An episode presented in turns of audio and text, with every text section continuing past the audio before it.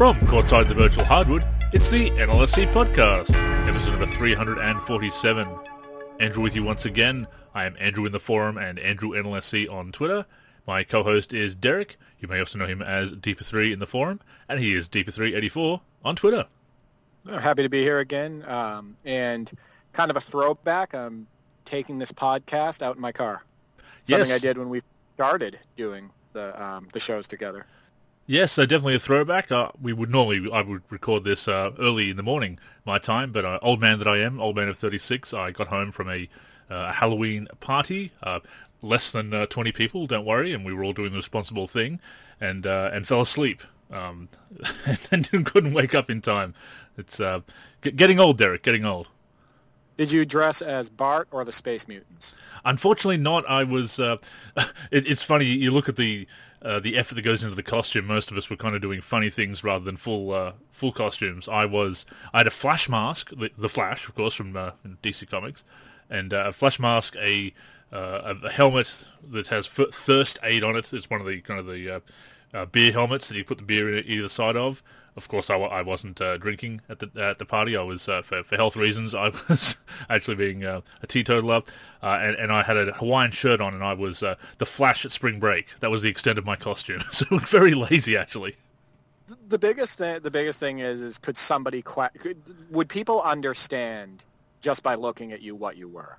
They knew I, I was the, they knew I was the Flash, but the the rest of the theme I, I mentioned uh, they this was oh was it casual Flash, and I said oh no it's um Flash of the beach. It's it's spring it's spring break Flash. Casual Flash sounds like a remake that would come out in 2020. To be Yeah. completely honest. Yeah, Um, pandemic But like I Flash. was telling you, yeah, like I was telling you before this call, um, it's funny too because when, I was taking this podcast back um, in my car, back uh, when we first started, it was in like November or December. So we're back at that point, and it's you know I came out to my car like I was telling you before. It's uh, 28 degrees here, um, so below freezing, and uh, had to wait for my car to warm up a little bit before we got recording, but. Yeah, uh, that happened fast, and welcome to cold weather and snow in New Hampshire. We actually had a snowfall too uh, a couple days ago.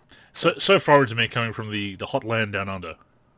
Yeah, I mean you don't you don't have to worry about this. like, No, right just it, well, it's coming up on December. Obviously, it's the um, first of November here in Australia today, um, and we're so a month away from uh, from summer, and uh, so that, that's what I'll be getting. We'll, be getting the uh, 48 uh, Celsius days, so over 100 uh, Fahrenheit. Well over 100 We'll Fahrenheit. completely yeah completely different conditions. But uh, yeah, we have we've come full circle, as you say. It's November, the uh, coming up on the anniversary of shows, uh, doing the shows together, and and yeah, it is uh, maybe only an appropriate throwback, but I do appreciate you uh, jumping on and getting in the car, especially in such cold weather. Yeah, I was trying to think of what I would be if you know for Halloween. So I haven't done a Halloween party in I can't tell you how long. But I was trying to think, you know, if I was to do a Halloween party, would I do, you know, a favorite movie character or a favorite video game character? And you know, it would have been funny. How many people you would you think that would guess if I dressed up as Bayou Billy? That I think they would have absolutely no chance. Of Might be a bit obscure, yeah, yeah. yeah, yeah. But I was thinking, I think if I had to dress up, I may have dressed up as Rocky. Hmm. Rocky Bub. Yeah, that's a good. I, I think people would get that one. Yeah, they would get that one. Yeah.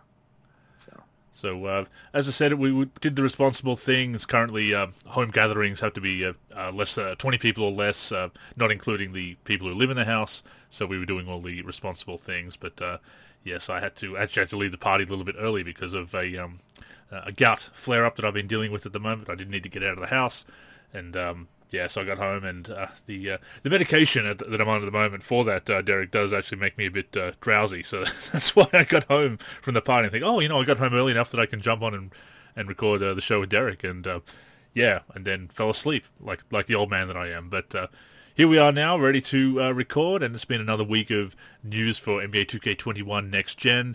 A couple of days after we recorded the last show, a uh, a gameplay video, a raw gameplay video with uh, developer commentary came out. It's also news on the WNBA's presence and uh, a Kobe screenshot, a next gen Kobe screenshot came out, and we also want to answer a question that was uh, posed to us on Twitter, and we've we've mentioned before, Derek, but we would like to have a regular mailbag segment. So this is this is kind of our uh, proto mailbag segment, uh, an, an, impromptu mailbag segment, but we will invite people to. Uh, uh, we'll throw it, throw it out there on social media, of course, to remind people going forward about it and solicit those questions. But this is kind of kind of a, uh, a test run for our mailbag. I think it's I think it's a great idea, and you know I appreciate um, Dr. Funk. Dr. Funk, 1984. Yep. For for asking the question, um, I appreciate that. I think that um, I think that we have enough consistent listeners um, to get consistent questions. Looking, yeah, you know, look, looking forward to it. it. Yeah, and, th- and this is a good one to start off with actually because it's it's something we haven't really talked about. We've talked a lot about retro games, but this is uh, and uh, the uh, talking about 8-bit and 16-bit games, we, we have touched on them before, but perhaps not. Uh, but I don't think from this angle. So I'm looking forward to doing that when we get around to that question uh, a little bit later in the show. Yeah, definitely. I, I think um, I think it's probably a great first question to, to kick off because, like you said, I'm I'm pretty sure we haven't touched on that exactly on prior shows, and I like that it's centered around the 8 and 16 bit era specifically. So I think it's I think it's a good question. It's a real thinker as well actually because because yeah, we had to stay, stop and uh, and think and I'm sure we'll you'll hear us mull it over a little bit when we get to the uh, to the question later in the show, but that will be coming up uh, a little bit later on. First of all, I have a for, I have a question before we can do it. Can I can can I please in, include Jaguar 64 bit in the 16 bit? I reckon discussion. So. Yeah. So, ah, okay, perfect, excellent. Because we, we all know Jaguar wasn't really 64 bit. Mm. So I'm going to include games that look like they could have been 16. Well, well how how often do we get to talk about uh, the Jaguar? You know, that's we should do a whole show on the Jaguar. Mm. I really do. I, I think it's a good idea. Yeah. So I'm sure we'll get to that in time, but in the meantime, we'll talk about uh, uh, systems that are definitely a little bit stronger than uh, 16 or indeed 64-bit PlayStation 5 and Xbox uh, Series X slash S. Uh, NBA 2K21 Next Gen coming out in just a couple of weeks here, Derek. We continue to get that uh, abbreviated preview season for 2K21 and we had the, the next gen gameplay video and developer commentary. Uh, Erick Boenisch and Mike Wang Baluba providing commentary over uh, the over the video, talking about a little bit what's been spotlighted, and and and watching it, I, I see a lot of excitement for it on on social media, and I don't I never want to rain on anyone's parade because look, different things appeal to different people. Uh, you and I, we've talked before about how we may be feeling a bit more cynical about the game at the moment. Uh, I, I, watched that and I didn't think, oh, this is trash, this is terrible. But uh, I wasn't really uh, excited by it, I, I, have to admit. The lighting is better. I mean, we already talked about that. The lighting is better. They actually, you know, we've talked about the dark crowds over the years. Uh, I brought it up a lot, um, where they've just kind of made the, the crowds dark and dull um, ever since 2K18, and it really um, brings down – uh, you know, the look, the the positive, um, exciting look of the game during gameplay, and they've added that lighting to the crowd now. It's not dark and gloomy; they're alive, etc. And that is cool. The atmosphere definitely looks a little bit better. Um, and we've already talked about how the faces, also the cyber faces, the textures look a little bit better. However, there are obvious copy and pastes from last gen, like Brandon Ingram, which I'm not sure why they displayed that so much. Again, a marketing thing that just doesn't make any sense to me. But um, that doesn't look anything like Brandon Ingram, mm. and um, like like over like he's it just doesn't look like him. But anyway, so some of the faces are recycled. So graphically, you know, I've talked about this. Graphically, I expected a bigger jump, but at the same time, that's not what it's about. Of course, yeah. We've talked about you know how how important gameplay is, and I think one thing that bothered me about the video was how it started with the commentary, and they were like, "Oh, I just got to tell you, this game looks great. This looks great. I mean, look at it. I mean, we really this looks great." And then he goes, "You know, a lot of people make fun of it, but the sweat, the sweat looks great." And Mike and Mike Wang goes, "Oh yeah, I love the sweat," or something like that.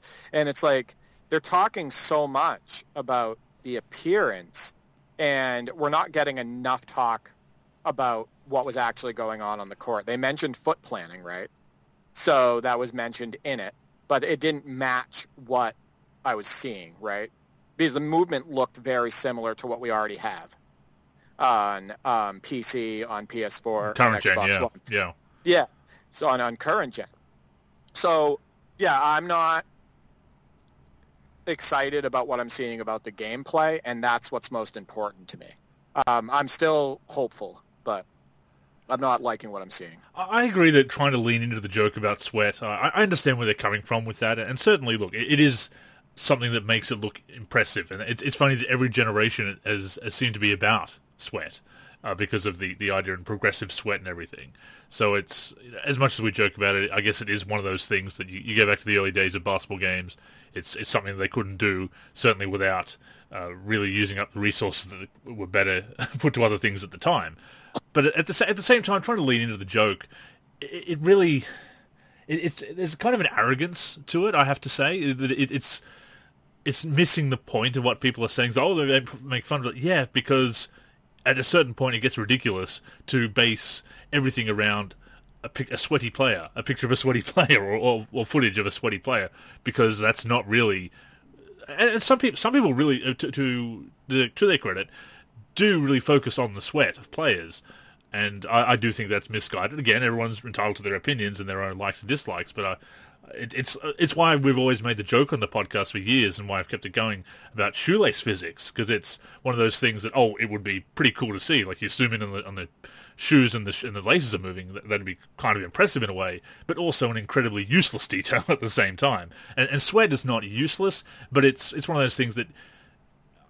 Again, I understand leaning into the joke, but it's kind of like, do you get why we're saying it? Do you get do you get the critique why we are making fun of that? You know, and you know, again, it just comes off as a little bit, you know, those dumb fans don't know what they're talking about making a game. And I think we do. I think we do know a bit better than that. Gameplay, right? That's what that's what matters the most. We're playing for the gameplay, the between the lines, right? To get out on the hardwood. That's what it's. That's what it's more about. It's I, I, I thought so, but maybe not. Maybe right, all... right. That's the majority of people. You know, you do have those people that that you've talked about, and, and it's okay to say, hey, I want the sweat to look better, or I want the sweat, like Lagoa, okay? Lagoa every year says, you know what? They didn't do a good job with progressive sweat. I'm going to go out there and I'm going to make a global that has better progressive sweat. And that's fine. And that's fine. That doesn't mean that Lagoa doesn't care about the gameplay. Yeah. Um, so the point that I'm trying to make is gameplay, like what's happening between the lines, how the it feels on the controls, um, how you how your player can uh, how basically how reactive the game is, um, how how many you know how much enjoyment you can get out of it more enjoyment than frustration. That's what matters. Not going through the menus or going into edit player and you know saying oh this face looks exactly like the player that is not as important as what's happening between the lines we've, so. we've seen games in, in, the past of many genres that have looked fantastic but then have really come up short on the gameplay front and the fun factor and it's it's like well okay bad graphics or, or disappointing graphics, subpar, uh, not impressive, whatever you want to say, a game that is fun, and we've said this before, can make up can make up for that. The the fun gameplay experience You can say, okay, yeah, the graphics are a little bit outdated or whatever, and this is actually something that's been said of Fallout. In fact, even when Fallout 3 and New Vegas were new, people have said that the engine is a little bit outdated with the animations and the uh, character models and whatnot. But at the same time, p- those games are so fun for those of us who love those games that we can go back to it with those outdated graphics that are quite outdated now and enjoy it because the experience outweighs the, the flash, you know, the, the substance outweighs the flash of the, the graphics. Right, and it's not just in the basketball space either, or the sports gaming space. There's this game called Nanui um, that I bought because it was on sale for like three bucks, and it boasts itself as a basically it's like a side scroller RPG, but has 3D elements, right? Mm-hmm. Um, it really is a 3D game. Um, and it has good-looking main characters, um, nifty-looking bosses that have good graphics on them, um, etc. This game looks really good, but the get the reviews on this game are mostly negative, and at one point I believe they were overwhelmingly negative on Steam. Um, and why? Because the gameplay is clunky because there's uh, it seems like there's input lag, there's delayed animations, there's not variety in the um, in the bad guys. Um, there's unfair gameplay mechanics in it and whatnot. So it's not just the basketball gaming space. You know, that game looks fantastic. If you're if you were going if you were going by just graphics, that that game would be very well rated, but people care about the gameplay, so it doesn't get rated well. And that's so. that again is when you're leaning into the whole haha sweat situation and, and kind of mocking gamers for making that critique. It's it's missing the point, and it's missing the point that we do have these complaints about gameplay that running through a few generations now. There's there are legacy issues that have happened through a couple of different engines, or maybe more than a couple, uh, as the case may be. So it's it's kind of insulting, but at the same time, I understand where they're trying to come from and, and acknowledge the joke and, and, and show, you know, may, maybe I'm taking it the wrong way. Maybe they're just trying to lean into that humor and, and and show that they have a sense of humor as well. That they're not going to take it too personally. But it, it is it is one of those things where, unfortunately, 2K with some of the things they've said and the way they've acted, it, it's sometimes hard to give them the benefit of the good uh, benefit of the goodwill, benefit of the doubt because of that lack of goodwill. But uh, uh you know that that is what it is. As as for the gameplay, you know.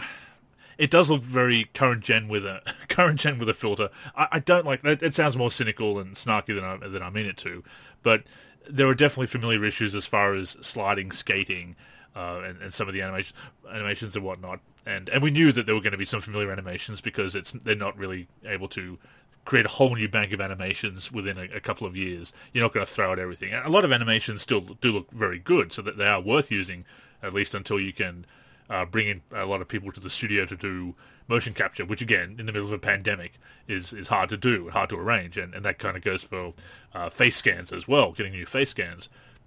Something I will say for the gameplay, Derek, is that even though it looks similar, uh, there, there is a chance that it may feel very different on the sticks.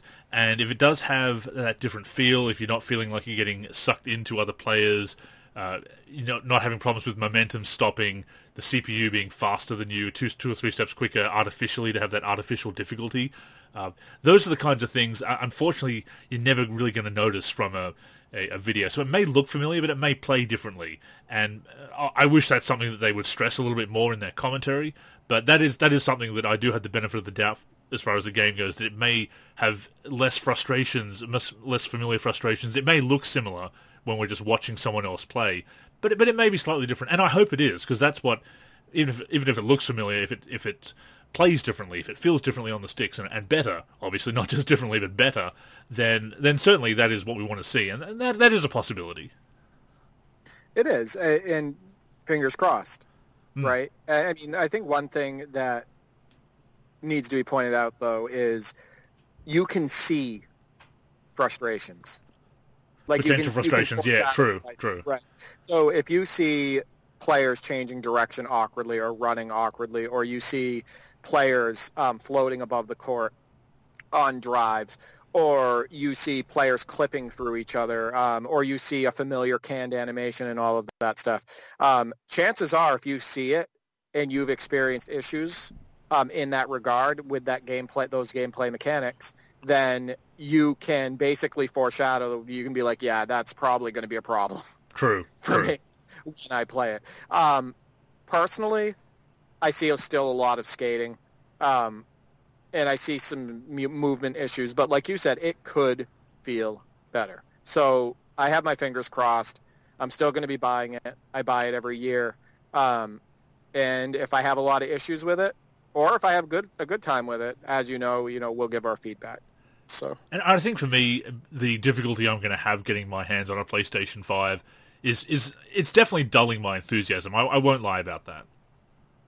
Yeah, I, I told you I, sp- I spent an hour to an hour and a half in line for an Xbox Series X. Mm. Um, GameSpot, uh, GameStop, and uh, I got to the register and they didn't have any. Uh, yeah, that's so, frustrating. so yeah, we're at the point now where a place like even Best Buy around here said that they're not doing anything in store and it's it's all online order or online pickup.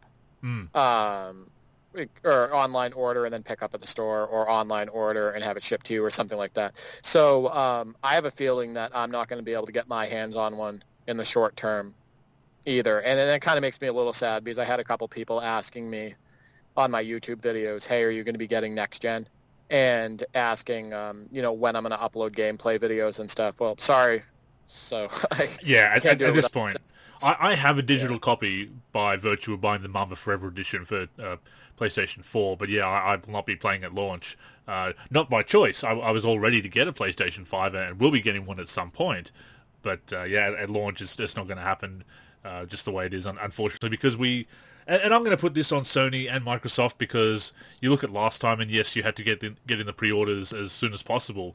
But we, we knew at least six or seven months before when they were coming out, and we were able to pre-order it at that time. We got about a month to do it, and, and with the stocks that every pretty much everywhere was getting around the world, it's uh, it's it's a very messy launch to this generation, or it certainly seems like it's shaping up to be a very messy launch to this generation of consoles. Yeah, I mean, I just don't understand I, I don't understand how they, they ran out of stock so fast. I mean, I do and I don't. Um, but at the same time, it seems like maybe a lack of preparation. I still feel really bad for all of those people that, uh, you know, the parents who bought the Xbox One. Oh, the Xbox thinking, One X, yeah. Yeah, thinking. And, and I, honestly, I think that's kind of, I, I, hate to say this, but not to be like cynical or anything, I think that's kind of crappy for Microsoft to do that. I, I, I think that, I think that like, as much as people have made fun of PlayStation's, so yeah, yeah. As, as much as people have made fun of PlayStation's naming conventions, one, two, three, four, five, there's no ambiguity to it. Right, but then acts like if you're a parent and so, your kid says, you know, oh, I want oh, the new well, Xbox. I want an Xbox Series X, right? The new Xbox, and they go on and they see an Xbox One X, and they hear they remember their kid saying X. Make sure you get the Series X and they see an Xbox One X for five hundred dollars, which is what they were, yep. right, on the the various sites. And what's going to happen? They're going to the parent is going to buy it, and that's not. And and you can say it's the parent's fault all you want, but I also think it's pretty misleading. I so, I do too. Yeah, it's and it's it's a result of that uh, weird. Uh, and and I am not by any chance by any stretch. You know, I have an Xbox 360. Uh, I'm on my third Xbox 360 actually, so I, I do have a little bit of an axe to grind with Microsoft, but it, I, I, have PlayStation for my own reasons, not because I think oh PlayStation is perfect and and, and Xbox isn't. It's nothing like that. Uh, but that is that is one thing I think that Microsoft has, has done, and, and, and to your point, probably intentionally to a, to a certain point, because oh yes, you know, we we can move a few more Xbox One X's by mistake, or, or and they moved like the time, and they and they did. Yeah and then you know, but it's I think they shoot themselves in the foot with that as well because then you know other parents are going to say, well, I'm not going to turn around and buy you an Xbox Series X as well, and you know, eh, but what it is what it is, but it is it's it's a bit of a, a wonky launch to this generation. Uh, it's going to be hard for us to cover the game uh, straight out of the gate, but we will give our impressions on it in the meantime. Uh, one thing I did want to say about legacy issues, um, it, it's and it's hard to tell because again, you have to. The only way to know for sure is to get your hands on the sticks and to play the game. But something that that's really uh, been bothering me lately, and it, it's come. I've been thinking about it a lot. Uh, the the layup meter, for example, and they've got the new. They showed off the new shot meters in the video, and a, a lot of people defend the layup timing and layup meter. And I, I've been thinking about this, Derek, and a lot of those those complaints, it's it goes beyond the, the, the single issue because people say, oh, you know, you just just time it properly, just just master the mechanics. But it's always you got to look at the bigger picture because quite often when I miss a layup as a as a big man in uh, in, in, online in particular, uh, there's there's all kinds of other factors involved. Of course, there is the, the lag for online uh, online play, but not just that because it also happens with offline play as well. Uh, you you're going in and you you you're going in and you expect a dunk, but you get sucked into another player and suddenly it's a contested layup instead of a dunk, or your momentum stops for whatever reason because the motion system that was introduced in 2K18 is kind of not very good, uh, and so you think that you're going to keep going barreling onto the basket for a layup or a dunk, but then all of a sudden you just stop dead and you, you're not taking the shot you thought, so you can't time it the way you thought it was, was or or you were going you thought you were going for a dunk which you don't have to time, and then all of a sudden you have to time a layup. Um, also, there is the issue of the CPU being able to make contested layups more easily than you can, and making the same. They're making the same kinds of layups that you miss. So there's all these other things that go into the the issue of layup timing. For example, that it's not just a case of again get good, which you which certainly you need to be able to time layup props uh, t- layups properly if you have that enabled. But at the same time, it's not just a case of that because you don't know whether you're going to get the right animation, what kind of animation, whether it's going to be an appropriate one, whether it's going to continue in for a dunk, whether you're going to get sucked backwards into a defender and have a layup instead of a an, an open dunk. Uh, the, whether momentum's going to kill get killed, whether it's going to continue on. So there's all kinds of other things that people you can't just look at things in a vacuum. The whole system has to work together, and if there are issues at, at different parts of the of the game of the gameplay, then that little thing that like layup timing suddenly it's it's doesn't work as well as it should because it doesn't play well with all the other systems. So, so I got invited on to the um, From the Rafters podcast um, hosted by Bannertown USA, uh, and I was talking with these two college kids who invited me on, um, Jack and Sam, uh, two great guys. Um, I posted about them recently. Give them a follow. Um, but they're 2K players, and they were talking to me about the stuff that bothers them with the shot mechanics, and they talked about the stuff that you and I talk about. You know what I mean? And the mm-hmm. stuff, you know, you know, there was an uproar of complaints, and there's a reason there was. And you know, he he had mentioned how he goes, you know, I I get really upset when because they do an online league for NBA 2K 21, and they do an online league, and he says he gets so frustrated when he'll miss like five or six shots in a row with his um the meter like with the cursor right in the middle of the meter and he misses like five or six shots in a row and then his opponent will come down and they'll shoot outside of the meter and it will go in. Yeah. He just gets absolutely so frustrated about it and it's on outside shots and it's on shots in the paint, it's on layups and all of that stuff. It's it feels like a completely random result. Um, and that is the act, exact opposite of skill based. So I'm listening to these two kids talking to me about this. They're adults, but they're kids to me. So we're old. Um, yeah, really. I think they thought I was younger than um, what I am. But you know, they uh, you know they're talking to me and they're like, oh, we you know we can't stand the shot mechanics. They don't make sense and stuff. And I'm like, wow, this is they sound like us, right? This is how this is how we talk about it. So people, you know, there's a reason that this uproar happened, mm. and um, I'm glad you brought that up again because it allowed me to, you know, bring it back to that that conversation I had with these two guys. And that podcast is out there on YouTube if you want to go listen to those guys and what they were saying about it. Um, but there is a reason there was an uproar. I've talked about this so many times before. Go on Steam or go on Metacritic and look at the hundreds and even thousands of games that have really positive reviews. Really positive reviews, like in the green on Metacritic or very positive or overwhelmingly positive on Steam. People, if if the game plays really strong at its core and the mechanics are fair to the gamer, it doesn't matter if we're talking about sports games we're talking about adventure games, RPGs, action games, etc if the gameplay is good at its, at its core and it's fair to the gamer and the gamer feels like they have control, people will go online and leave far more positive reviews than negative. So when there's an uproar and it's a net and there's this many people speaking up about it and there's this many negative reviews, it is a major red flag because it's been proven time and time again people will leave positive feedback. Absolutely, and, people know their stuff as well. So it's very insulting for developers, for certain content creators. I'll, I'll put it out there without going into you know not starting any beef. I won't. We won't mention names or anything. But there are certain content creators that also parrot the whole get good situation, the whole get good uh, rhetoric that uh, that a lot of people mention. And it's not just about that. If there are issues with the system, uh, technically wrong, whether it plays with the animation selection or input lag or or, or inconsistent mechanics as far as the sh- like with the shot meter uh, being in or outside the meter, and especially since they have uh, specifically said in the in the developer blog, if you recall, that they have changed it so that if you are outside the good make the, the good or green release area on, on next gen, you have to get in that. Apparently, anything outside will miss. You have to get in the good zone or the good or the green zone to actually make shots on next gen. So that is something they've advertised very specifically in the developer blog. So that is something that it'll be interesting to see if they follow through on. And that's something that's hard to see through a video. And, and again, it's another situation where we'll have to wait and see, have to get the hands on the sticks or us and other people. But it really, really, will come down to whether those mechanics are all properly done, and, and that's sometimes hard to get across in a video. So there is certainly a possibility that it will play very differently or feel very differently, feel better on the sticks. Uh, but as far as the gameplay, uh, there are impressive parts to it as far as the visuals and whatnot.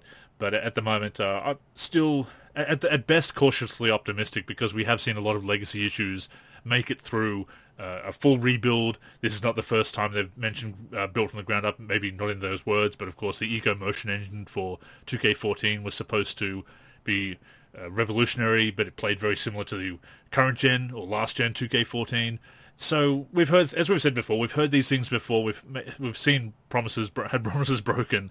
Um, so it, it didn't blow me away, but I will say, Derek, you know, in all fairness, because I, feel like we have been kind of negative about the blogs, but I, at the same time, you and I have been through so many previous seasons and had these disappointments that we, there is a bit of cynicism there. But I will say that it, there's a good chance, and hopefully it will, uh, play differently and play better than current gen, even if it looks similar. And it's a possibility. I mean, they're milking the hell out of these pre-orders. Mm-hmm. I mean, if you really think about it, we have a week and a half until the release, and we saw a, a the only real gameplay video we saw was one minute, like a one minute video. I mean, they are really milking this. Yeah, that was about, about four minutes of, of, gameplay. This one, yeah. Was it? Yeah. I mean, yeah. the, the, so the latest one was, yeah. The I'm actually surprised. I mean, was that actual gameplay on the court? It didn't feel like four minutes. Uh, are you four, talking? Are you including? Uh, four minute video, probably about maybe two two and a half minutes of. Uh, of game exactly. time. But but there's all, right. including stoppages. Yeah. Of course, all the theatrics. You know, I want to mention a couple things, and um, I don't know if you noticed this, but there was quite a bit of stuttering. It wasn't at 60 FPS during the um, the intros. Few, like few people have picked up on that. Yeah, yeah. Yeah, exactly. So, um, you know, I'm, I'm curious. I'm curious if they're going to follow through with the performance aspect, if they're going to follow through with the low loading, um, the um, drastically low loading times. Remember, you saw the video, like with the whole snap of the finger. Yep. Like, oh, snap the finger, it's the next screen. We'll see if they follow through on that. We'll see if they try to sneak ads in there, uh, etc. We'll also see, um, you know, if, like you said, if the gameplay is more sound and it does feel better like I said, I'm still going to play it. I give every game a chance. I'm going to mess with the sliders like I do every single year. I'm going to upload some gameplay videos like I do every year, um, and we'll just see how it goes. And, and we want these games to be good. I mean, it's I'll quite happily eat my words if if I'm wrong about a game uh, being disappointing. If it, if it's not disappointing, if, it lives up to the hype and or then by you know exceeds it as well, I, am quite happy to be to be wrong in that situation. I, would rather not be cynical. I'd rather not be saying see I told you so. As as as gratifying as, as it is to say I told you so sometimes, in this situation where you want the product to be good, it's not. It's it's a very bittersweet uh, being correct in that situation. I'd, I'd, rather be wrong, and hopefully, hopefully, our cynicism will simply just be from uh, past disappointments coming back to haunt us. And yeah, I mean, I, I, would quite happily be wrong about this, and and if I am, then I, I'll have no problem admitting it. I think the word I want us to use is honest. We're being honest. Agreed. Agreed. I'm sorry. Yeah, we, we back. Listen, listen. You know, we not you, but you know, people listening. It's just you need to understand that we you know we brought back up for this as well. You know, we talked about the um, almost exact language from prior dev, dev, blogs, the lies that we've heard in the past, um, the uh, you know the lack of communication on actual issues. Um, you know, there was a situation er, recently, which I'm not going to name his name, but somebody who works with for NBA 2K commenting on a roster issue because it was listed in an article. It was about mid-range shooting, about Kyle O'Quinn having 88 on mid-range and Jimmy Butler having like a 60 or something like that. Um, and he made sure because an article was written about it and it was shared by a big account. I think it was Hoop Central has hundreds of thousands of followers, I believe. And he made sure to go in there and try to like explain why that rating happened, but he didn't give one comment on my thread. Yeah. Not one comment to my thread, which I worked so long on and, you know, showed so many more issues, more relevant issues too, than the issue that was brought forward in that one. Um, but it just shows how they work, right? There, there's that uh, aversion to admitting that they're wrong, quite frankly for me, it's a slap in the face. Yeah. Um, and how else am I supposed to take that? So yeah, that's that was super frustrating. Well, it's like a lot of like a lot of online discussions when people actually bring facts to the table when they bring when they show they're working when they when they bring the receipts. Uh, a lot of people peace out or, get strangely silent. I, I, think that's what it comes down to. Right, or, or move the goal goalpost or lob ad hominems. Yeah, yeah, absolutely. Yeah. But uh, we will see. We will see how things go as far as the, the gameplay. We do want it to to have a start on a great foot, to start on the right foot, and uh, a good start to the generation. Uh, we do want these games to be as good as they can be moving forward, and hopefully that will be the case.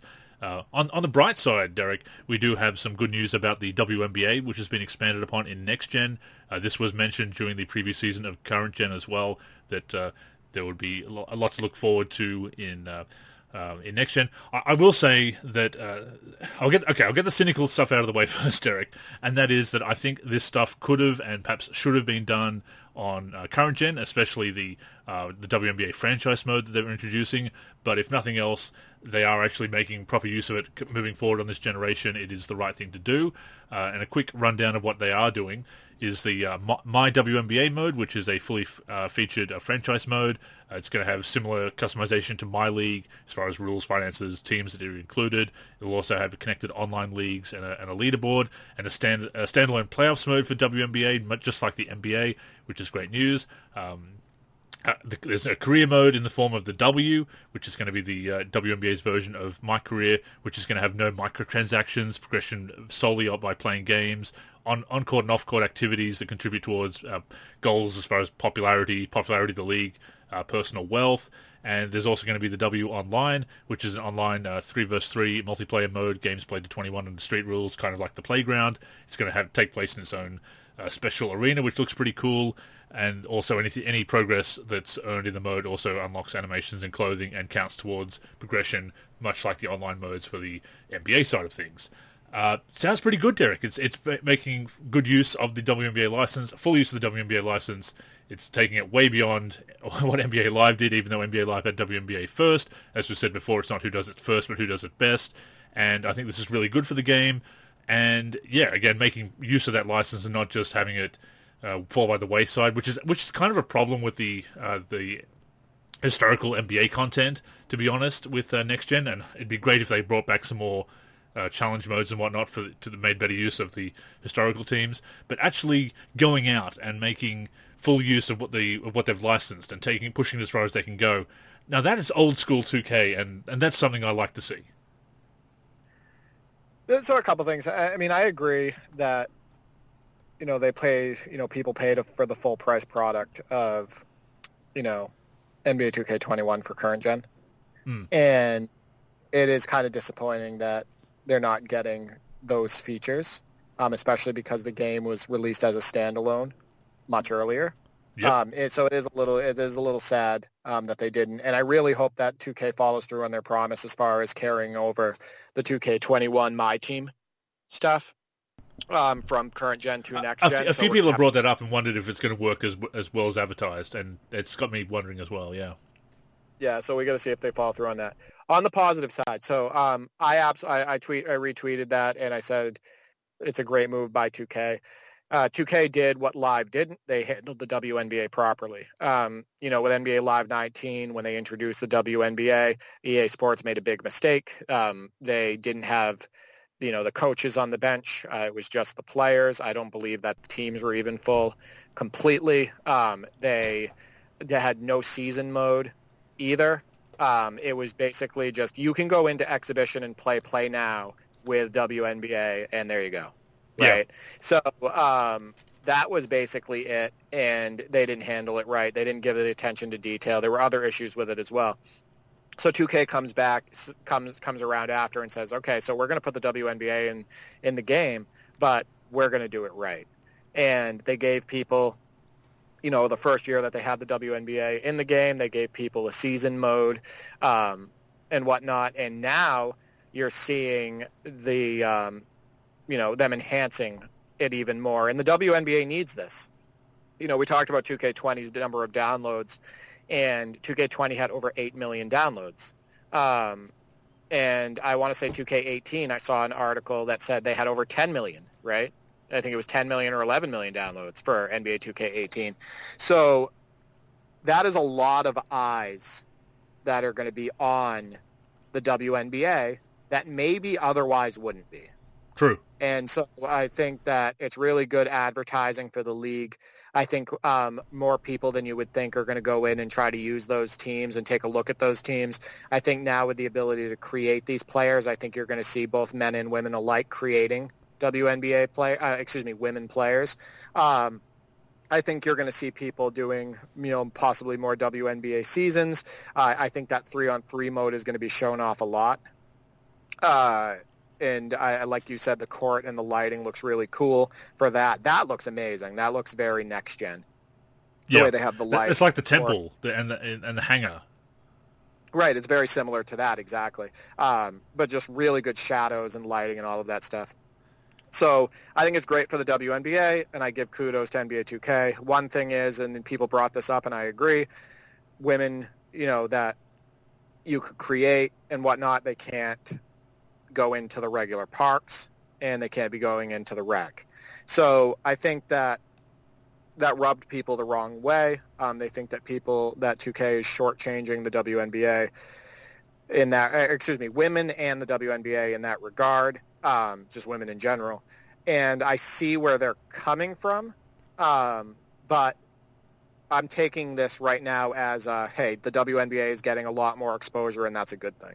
Yeah, so. and I, I, think after because NBA Live did allow you to do that with court battles and and the one the street section of the one you could actually they, they did have that mix in there that uh, those mixed teams that you could have. So maybe I, I suppose people are expecting that and were disappointed that they couldn't uh, have those mixed teams. And it's uh, maybe it's one of those things of one step at a time because obviously two, uh, Live did that first, but then 2K has done all of this first. And I, I think this is, so much deeper content that, that that kind of stuff, having those mixed teams and having anyone taking their my player, male or female, to the park is uh, to the playground or whatever they're going to do for next gen because they haven't mentioned they, they said there's going to be something different. And um, and and and uh, TG so good has, has done a bit of research and seen things labeled the world you know where they're going to what what they're going to replace uh, the neighborhood with a next gen because they're obviously going to have something similar whatever whatever next gen version of that looks like. So it, it is a shame in that regard. But at the same time as you say there's a lot of uh, positive stuff that they've done uh, uh, besides, and it is uh, one step at a time, and quite a few steps at a time in this uh, in this case. And I, could I could see them uh, doing that in the future. Um, and, and, you know, look, there's always going to be people that, oh, conversely, are going to be upset if they do that, or upset that they've dared to do more WNBA content. And and to that, I always say, look, if you're not interested in it, there's still all the NBA side of things. It'd be one thing if they were taking out my career to put in the W, but they're not doing that. They're not taking out historical content hopefully. Uh, and, and, if they do, it's going to be a licensing issue, not a WNBA issue. But they're not going to be taking out the familiar aspects that we of the NBA side of things. It's expanded content.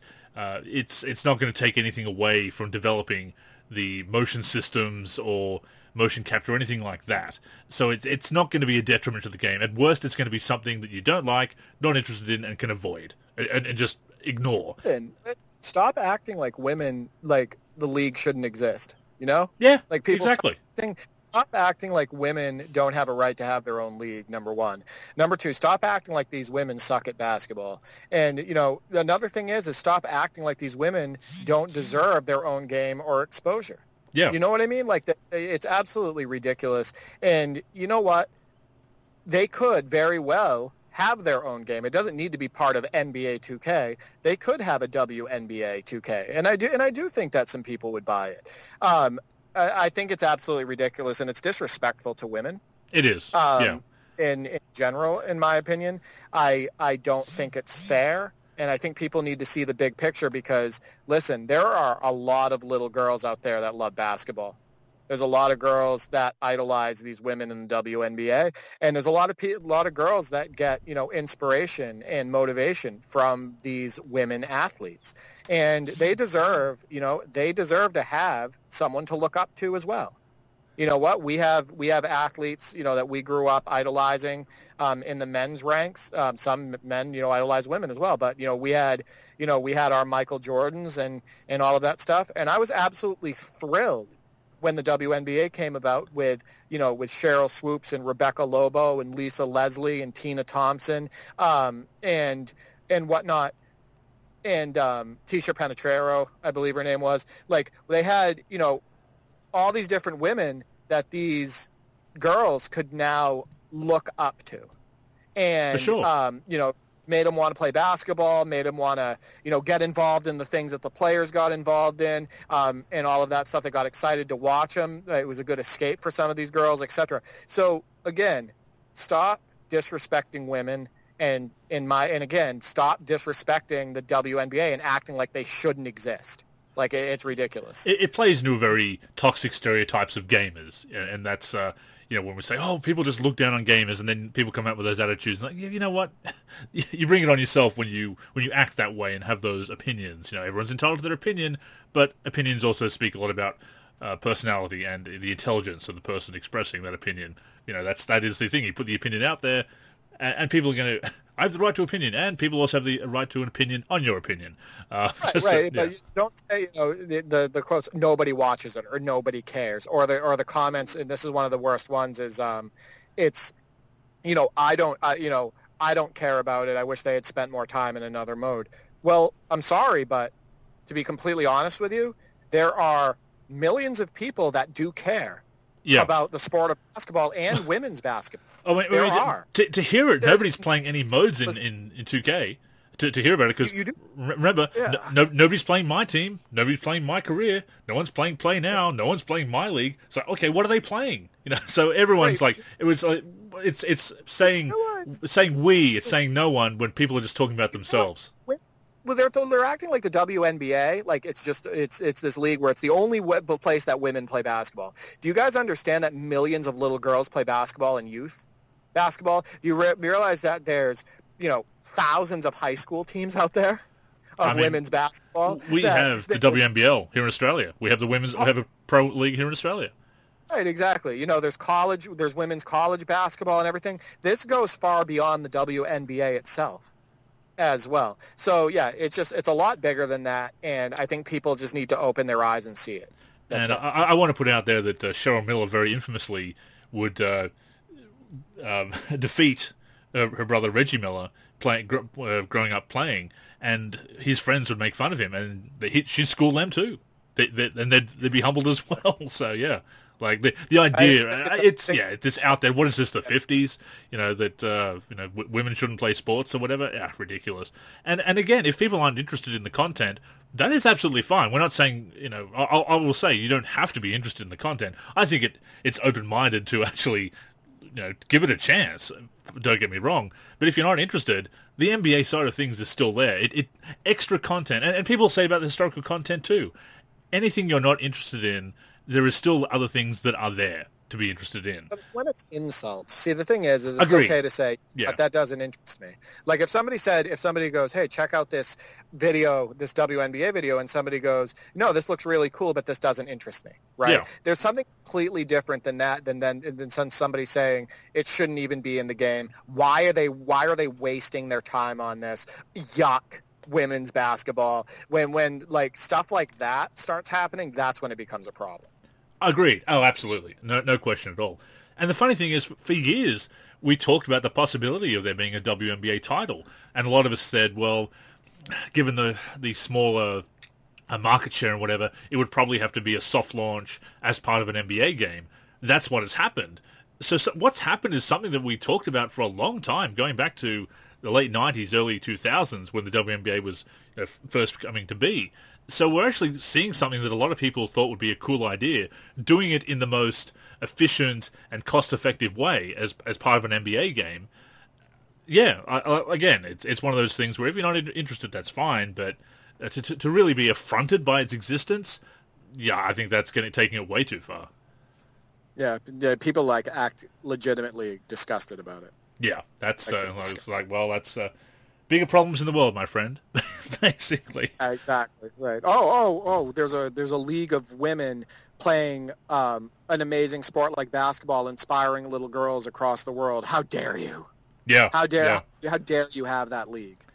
you know, we're seeing it in. Uh, obviously, it's not a real sport. Professional wrestling, uh, women's wrestling at the moment is. Uh, is, is is getting as high profile as, as, it's ever been, and it's entertaining, and, and people are enjoying it.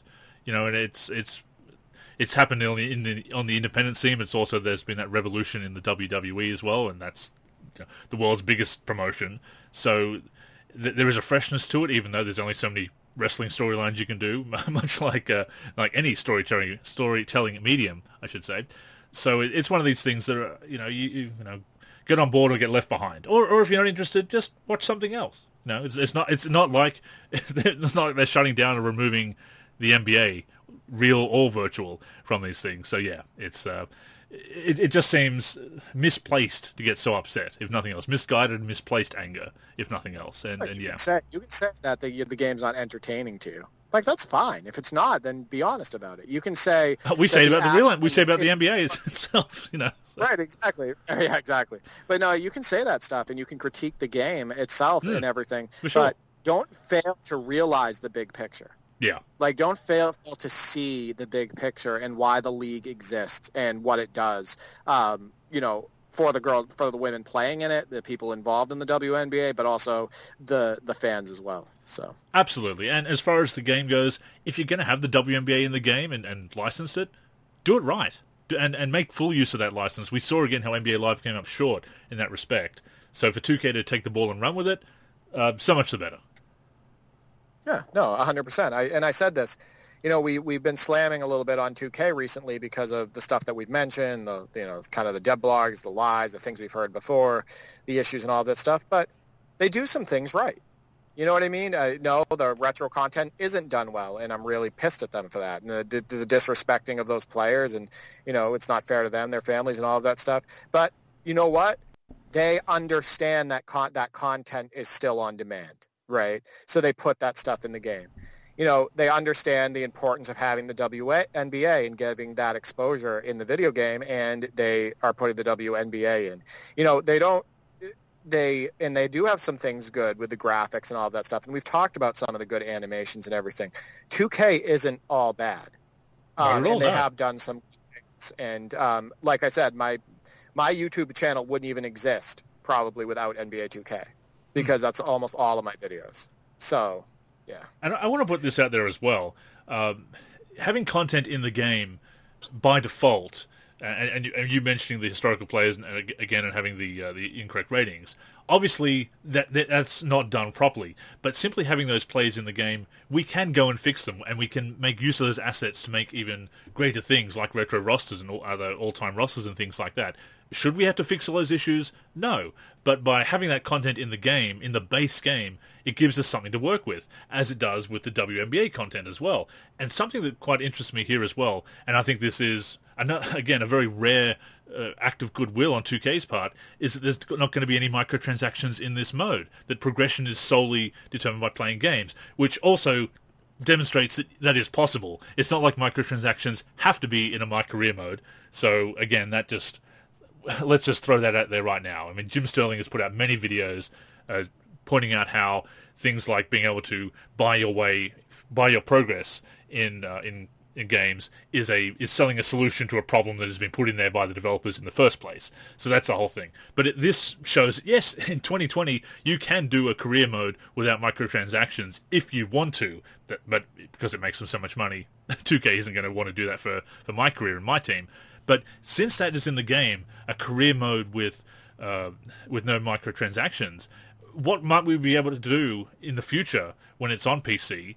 Uh, as far as modding things into a, and having a, traditional career mode using the WNBA career mode as a as a base, you know, what can we do, what can we possibly do moving forward? When of course it's not going to be on PC this year, but having this content in the game just opens up so many opportunities to customize that and make use of existing assets. And yes, we were able to put a lot of things in the game with modding when it's when we have the PC version of this, obviously, and and current gen.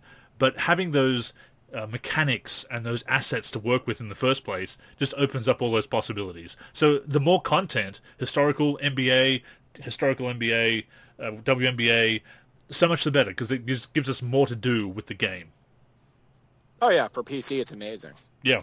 I mean, the, the opportunities are endless. I do want to bring up a couple things. I, I guarantee that no microtransactions thing won't last that long. True, I, I true. That's that's a good point. Yeah. Once it comes on PC, I wouldn't be surprised if they're added in some capacity. Um, that's obviously the cynical me, but you know, maybe realistic. Maybe yeah, yeah. But one thing, one thing I want to point out is maybe that this is a great thing um, because maybe it's going to get more people tuned into that aspect, into that mode, right? And that, that maybe they go over to the women's side to look at that stuff um, just because of the lack of microtransactions and stuff like that. So I think that it could be a really good thing. And um, hey, no microtransactions is a good thing regardless. So. Oh, no question, no question whatsoever. So that's pretty much all we have with the WNBA side of things at this at this time. If anything else comes through, we'll of course talk about that. There will be more information, no doubt, on my career and uh, next gen my team moving forward. Uh, in the meantime, we have been getting some screenshots with ratings and whatnot for uh, for next gen. Uh, there's, there's, also been some other little clips of next gen to promote the uh, some of the new cards in my team current gen, which which I feel is a little bit misleading, but at the same time, it's you know it is, it is a glimpse of of next gen. But uh, the, the one thing that has obviously caught a lot of people's eye this week is the uh, is the Kobe screenshot, with, which has come through the next gen Kobe screenshot, and I do have to say, Derek, that it is a, a, better looking Kobe than some of the ones we've had in in recent years uh, kind of a slap in the face, right? Because we've had some terrible looking Kobe's. Mm. Um, that one on 0304 just looks absolutely. There's so many better Kobe's that were made by, you know, cyberface makers on the NLSC. Um, and so yeah, I, I gotta be honest with you. It's it's it's like that whole thing with Allen Iverson, where in 2K15 and 2K16 he looked absolutely terrible. It's like, how could you, you know, and then 2K17 he finally looked better. It's like, how did you even release an Allen Iverson that looked like that in 2K15 and 2K16? Yeah, yeah. I mean, he absolutely looks ridiculous. Um, for NBA 2K21, um, that Kobe screenshot, he looks amazing. Of course, we're looking up at him, right, in that screenshot. It's not like he's not staring us right, you know, face on. So they do that a lot. You can tell from the, yeah, they, yeah, they do that a lot. Angles, angles. Um, but yeah, I mean, I, it does look better. I am expecting some improvements to pl- players like um, like Kobe and others. So yeah, it was nice to see. The lighting's really good.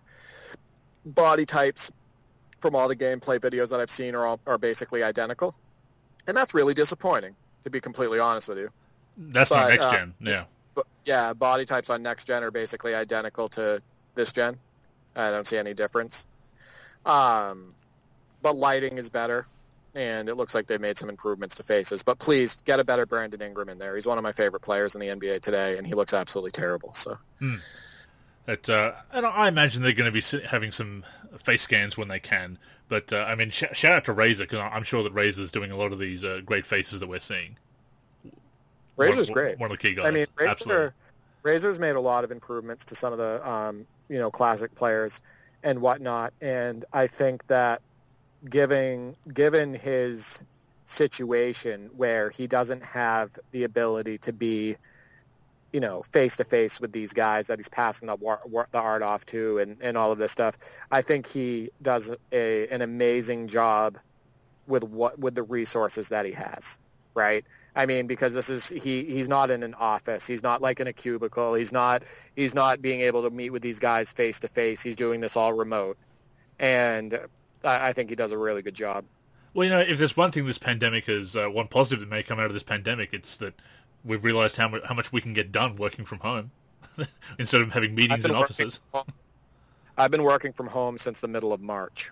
Yeah. For from job, and I and I was fortunate to have a job that allowed me to do so. So I have a laptop and all of that stuff. So I mean, I, have been uh, self-employed for 12 years now, working from home, so it wasn't much of a change for me actually. But uh, but yeah, certainly, you know, it's it's been quite an interesting year in that respect. And, I mean, having to design and develop these games in that situation is, uh, uh, you know, I have to give credit to any developer getting jobs done at the moment.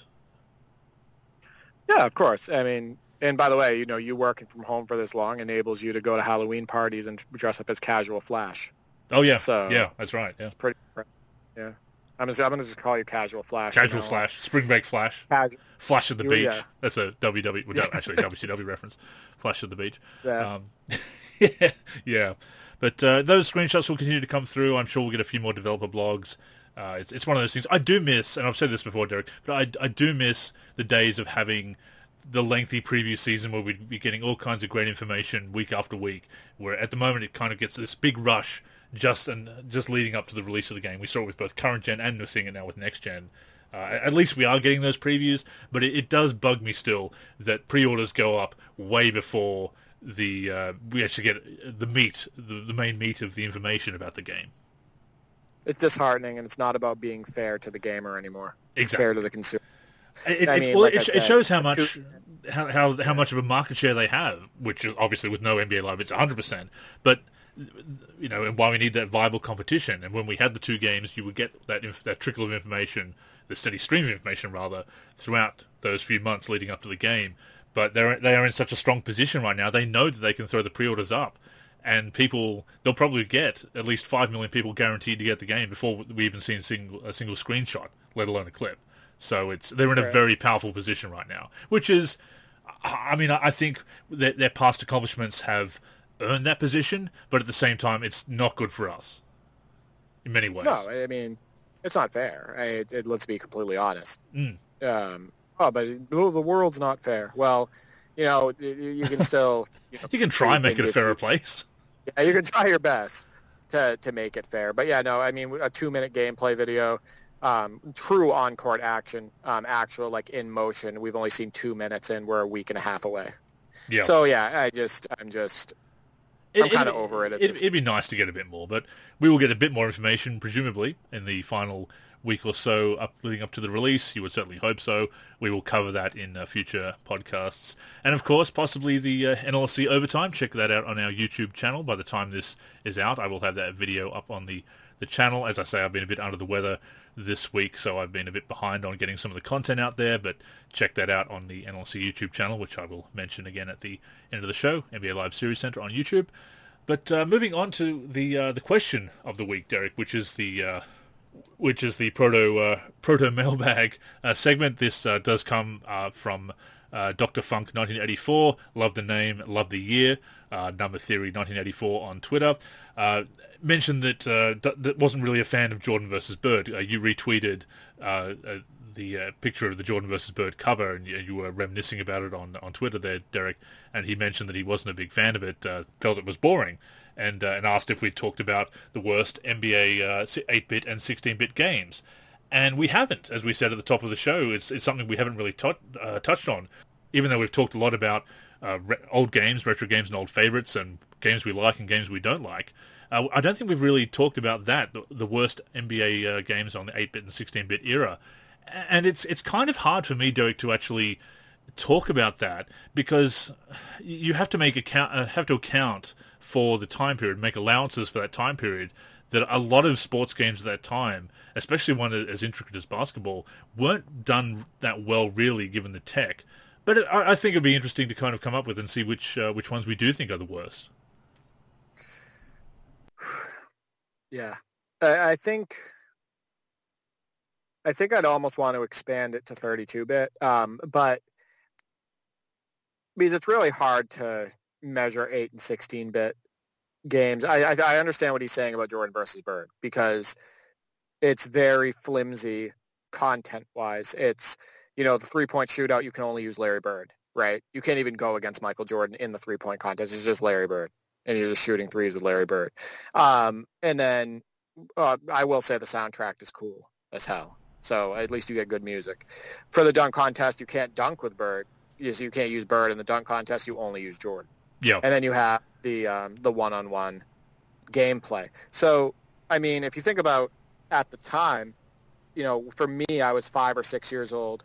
Like I said in the tweet, you know, I was sitting at the edge of my bunk bed and looking down at like a 15 inch screen or 13 inch screen and playing this game and I just thought it was the coolest thing in the world, right? Um, does it age well depth wise? Um, content wise, not really. mm. I hmm. mean, it doesn't.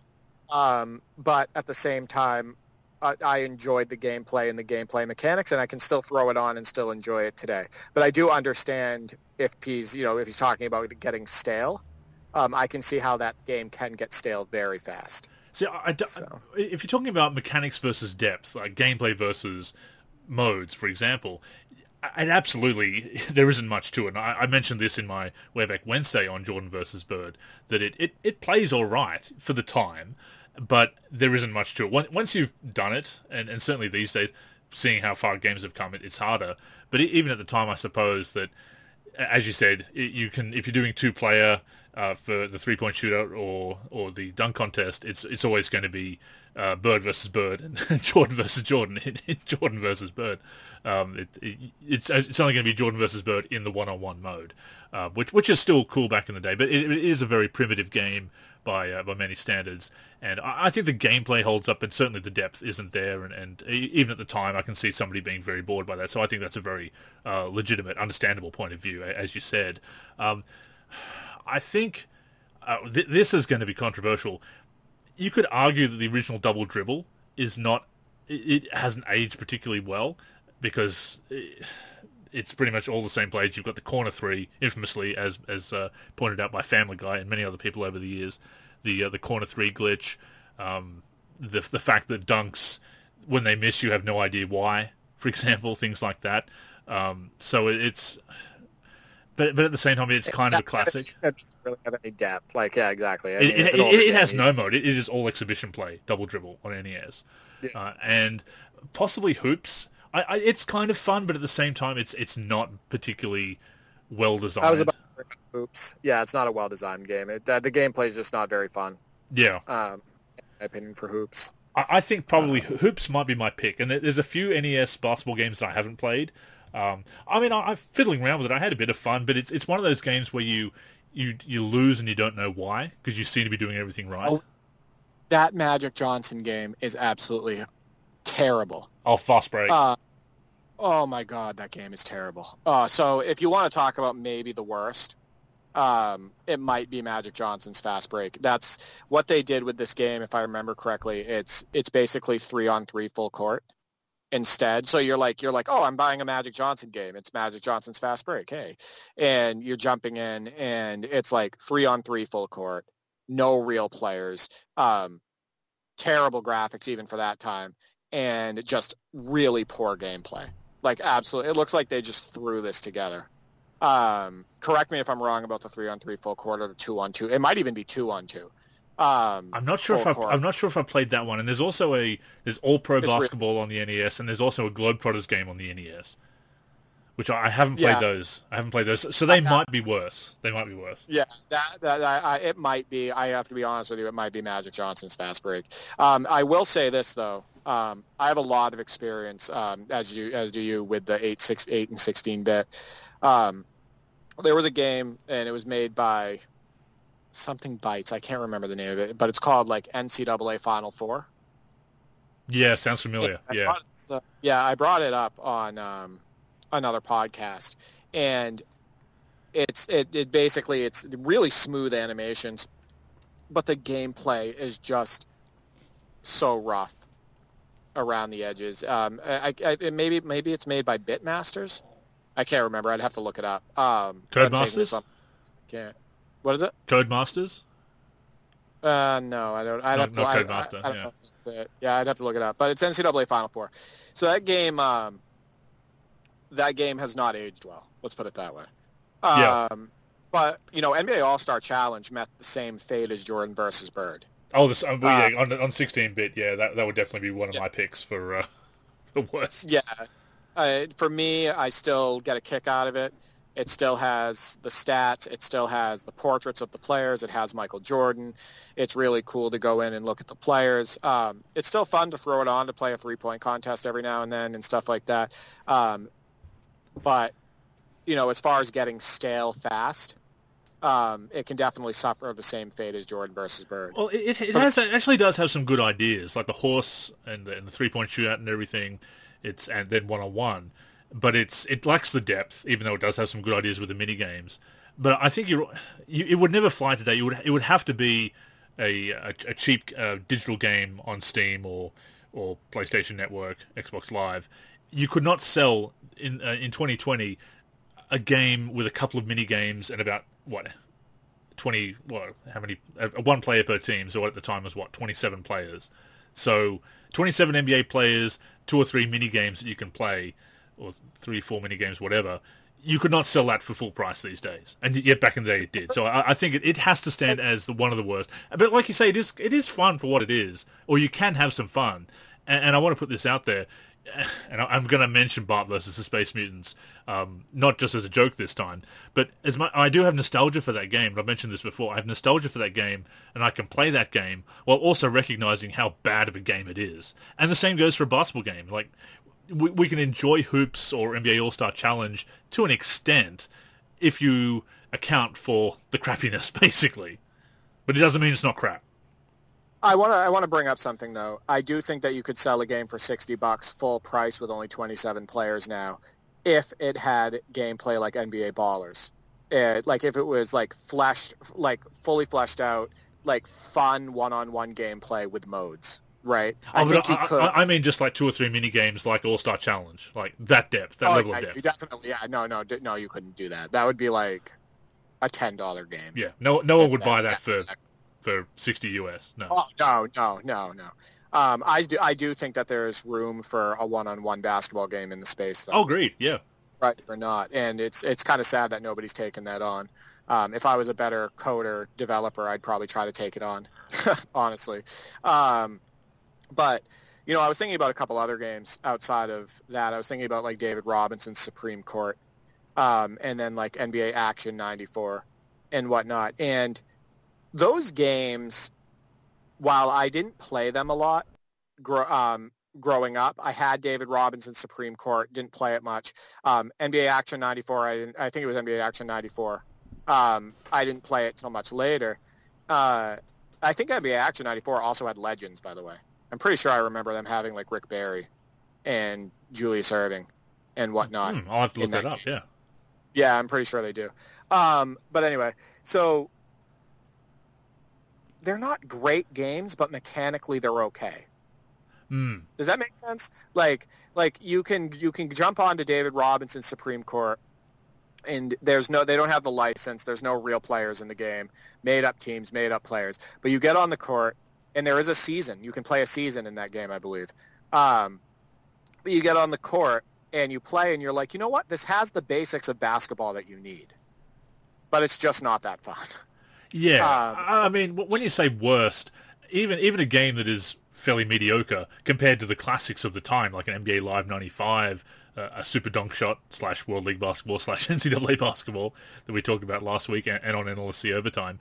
Um, when you when it's compared to the best, even if it's still kind of mediocre and kind of fun, it can still qualify as the worst. When we're talking about the worst, the worst doesn't have to be completely broken and unplayable. It's just disappointing and the worst compared to the best, basically. And uh, I think by the 16-bit era, technology had come far enough that there could be competence in a lot of games. But even so, it, so you have to kind of look at a game like All Star Challenge. I think that's that just doesn't have the depth and also has some gameplay quirks like having to hit the shoot button twice to shoot, once to jump, and then once again to shoot. Um, and, and and that's the thing uh, that ga- any game of any era, and we talked about this with Josh and Dave. You know, the the, the hallmarks of good games and bad games alike, basketball games, that one of the hallmarks of bad, ga- bad, bad basketball games throughout the years is really weird mechanics for the basics. And and you'd get that. And, and I think All-Star Challenge is a good example of that.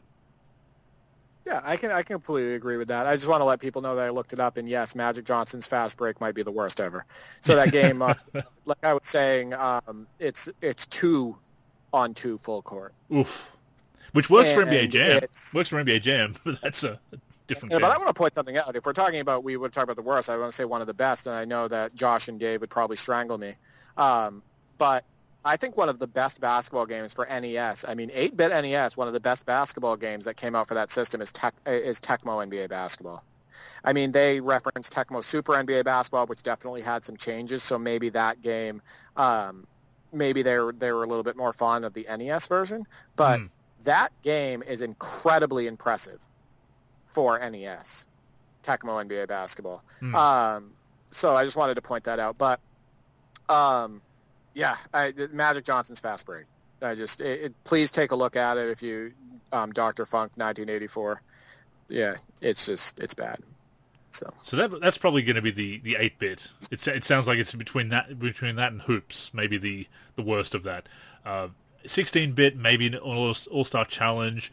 Uh, but then you've, you've also got, and we, we were talking this before the call, before we started recording, there's also a bunch of very mediocre Jam clones on the 16-bit era, because of course NBA Jam uh, started, kicked off, tipped off a, a, genre of arcade basketball. Well, I mean, Arch Rivals did it first, and uh, NBA Jam is aged a lot better than Arch Rivals, I will say.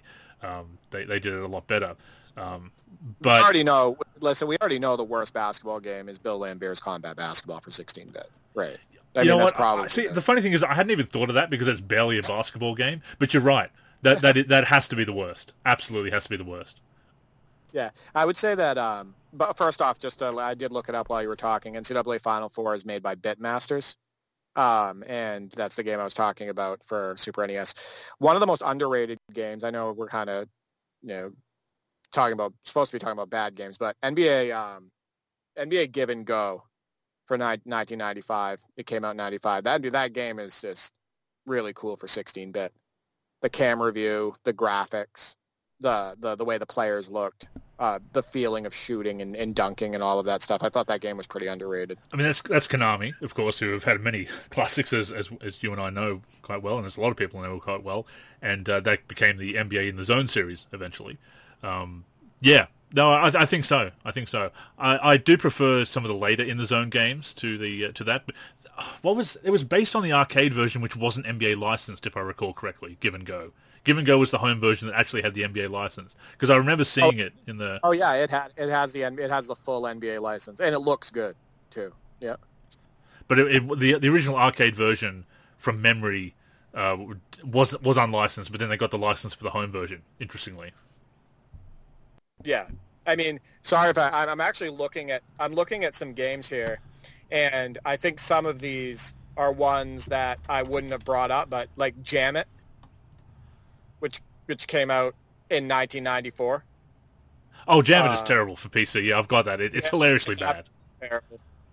Um, Barkley Shut Up and Jam was not a good game overall. That was no. not not good gameplay. It's a that's another uh, another Jam clone. Um, but yeah, if I had to say the worst basketball game on for some reason there's some nostalgia for me for with the Bill Laimbeer's combat basketball. I'm, I'm having trouble saying that's the worst. I have to be completely honest with you. Um, I, I, mean, I, I, I, wouldn't. I, am tempted to say again that it's not the worst basketball game because it's barely a basketball game the, to begin with, so it doesn't even qualify. Yeah. yeah, you might be right. Yeah, I mean, yeah, it's tough.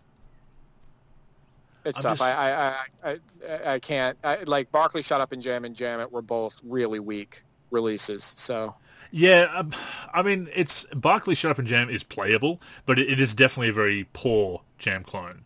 Um, it's it just Space doesn't doesn't play as well. Space Jam had it would have had good gameplay if it had more depth, but Space Jam is just so. How do I? And I know that's not 16-bit. We're talking. I, like I said, I wanted to bring up 32-bit, um, but Space Jam wasn't the best. Um, no, no, and, and, and, of, and, of, course, yeah, the, the depth. There's no season. It, it's it's based on one movie, so you can't really have. It's I mean, one game. Like you can play the same game over and over and over again. I mean, the interesting idea of having the mini games tied into the movie a, a little bit, but it, yeah. again, it, it's not uh, it's not great. Right, like find Jordan shoes. Well, how many times do I have to find Jordan shoes before I want to put this game down? That's the thing. Um, you know, I wanted to bring up Jaguar 64, and for anybody that doesn't know about this game, um, I, I honestly think this game could absolutely be on 16-bit, so I'm going to bring it up. White Men Can't Jump is one of the worst basketball video games I've ever played. Mm. Um, it's three on three half court, and the camera, the way it turns, the the mechanics don't make any sense at all. It's just an absolutely terrible basketball video game. It, it's one of the worst of all time and this is this is kind of a tangent because I actually have been preparing to do a, a long series for Friday Five, five games at a time, like the top twenty uh, best and worst games of all time, and I've, I've made a preliminary list. And and one thing that in putting those lists together is that you know a game like NBA Live 07, which is has a lot of problems, is is easily the worst game in the NBA Live series. But but I still feel it's got too much competence compared to some of these games. Does it? I would say, so. I, I, honestly, I would say so. honestly, it drives me. It drives me nuts. The, th- the mechanics in NBA Live 07 drive me absolutely nuts. I think I'd rather. I, I think I would rather at times sit down with Barkley, shut up, and jam. See, I, just, I, I, uh, couldn't. So I, still feel there's more, as far as overall design concept concepts and depth. I still feel that there's more quality in the in the in the wor- in the worst game. I I don't have at the moment. I mean, I may change my mind because I going back and playing these games and, and evaluating them, but I couldn't put any of the, my least favorite live or 2K games on that list. I feel there's too much competence in their products uh, overall compared to just how broken some of the games like from the from that era are. Yeah, I mean, I, I can see that. I mean, I, I have to be honest with you. I, I, I don't think I'd put Live 07 over several games that I played growing up. I'd have to I'd have to sit down and actually think about that. It's it's um, interesting. Like I'm, I'm, again, I'm still working things out with this series, but it's it's kind of like I feel like every every live and 2K game, even even a game like Elite Eleven, which is so bad, you know, so bad that it got cancelled, is still more competently made than a game like Bill Laimbeer's Combat Basketball or or um or All Star Challenge, or, or there's at least more to it. Like the the problem the problems are not like oh this this game barely works. It's not like an Action 52 title or something like that. Whereas I think a game like a, a Hoops or, or a Magic Johnson's Fast Break is, is just like completely unplayable, or or, the, or there's no mer- there's no merit in the design, shall I say? Yeah, I'll say this. So to, to kind of answer the question, I think, it, and you might be able to do it by now as well.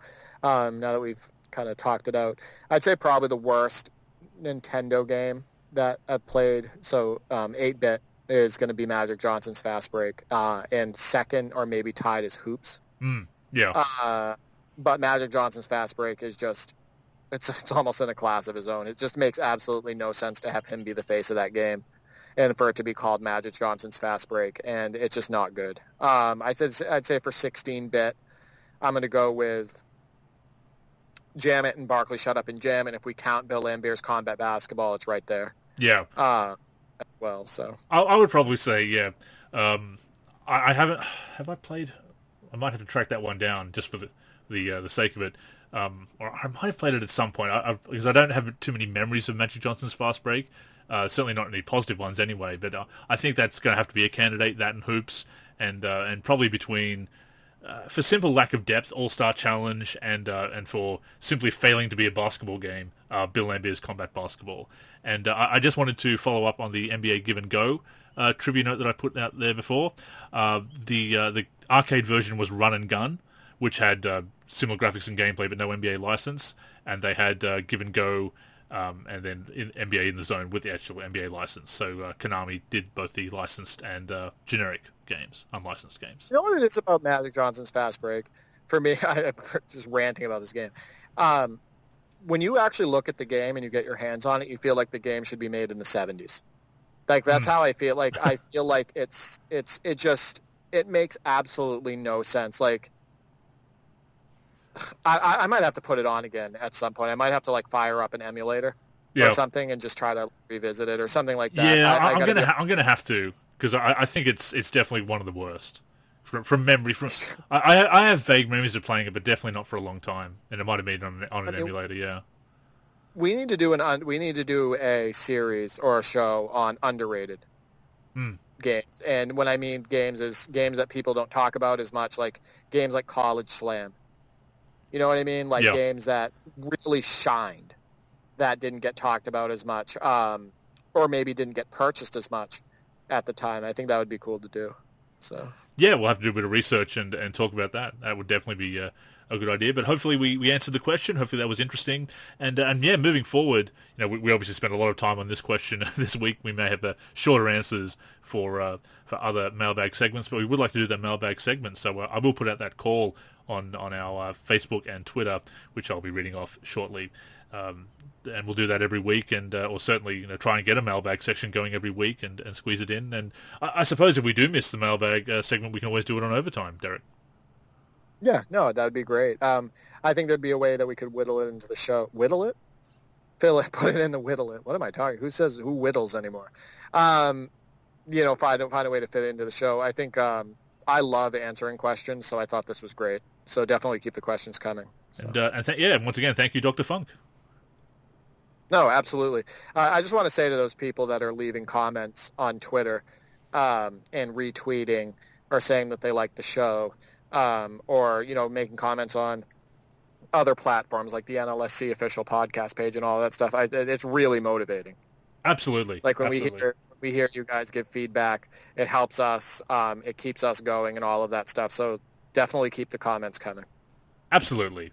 And of course, the podcast comes out each week, every Sunday. Comes out on the NLSC, which is nba-live.com. Also on various podcatching apps and platforms, including Spotify, Apple Podcasts, Stitcher, Podcast Addict, and I think pretty much all of them. Uh, if there's any others that I've missed, uh, let me know and I'll get it on there ASAP. But uh, as long as you're tuning in each and every week and enjoying the show, that is the main thing. Uh, on those other platforms, search for NLSC Podcast and look for our logo. And of course, feel free to leave a review on those platforms that uh, that allow it.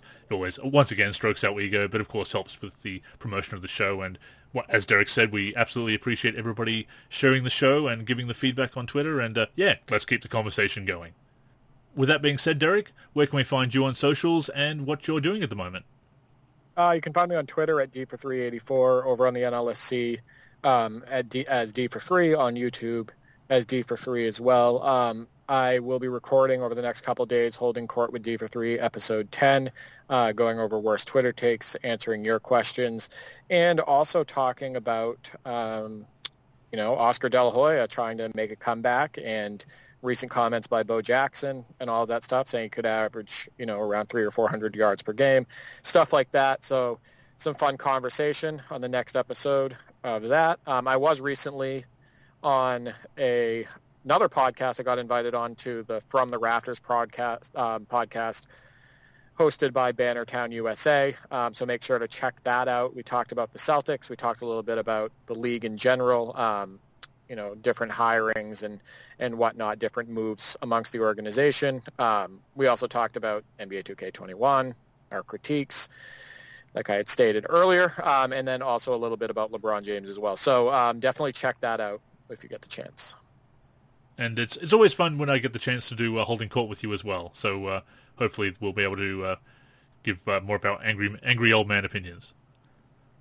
Yeah, I mean, I've, I'm kind of I'm I'm over people just calling me an old head.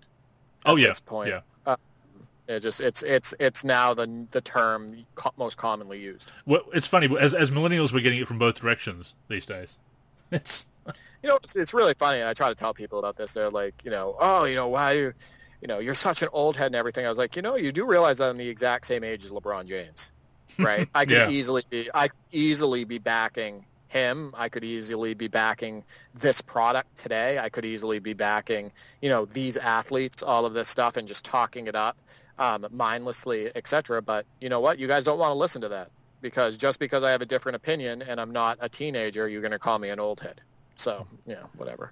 th- thirty years ago was much like uh, hundred years ago. Why not? But uh, yes, it's uh, a, a subject for another time, perhaps. But uh, in the meantime, uh, definitely follow Derek and all the things that he is doing, and of course the NBA 2K17 projects and uh, my modding projects, which I'm still working on as well.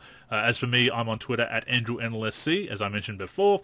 Uh, the NLSC itself is on Twitter and Facebook at the NLSC. On Instagram, we are NLSC Basketball, and on YouTube, we are NBA Live Series Center. And of course, keep it locked to the NLSC itself, which is NBA-Live.com, for everything we do for basketball video games.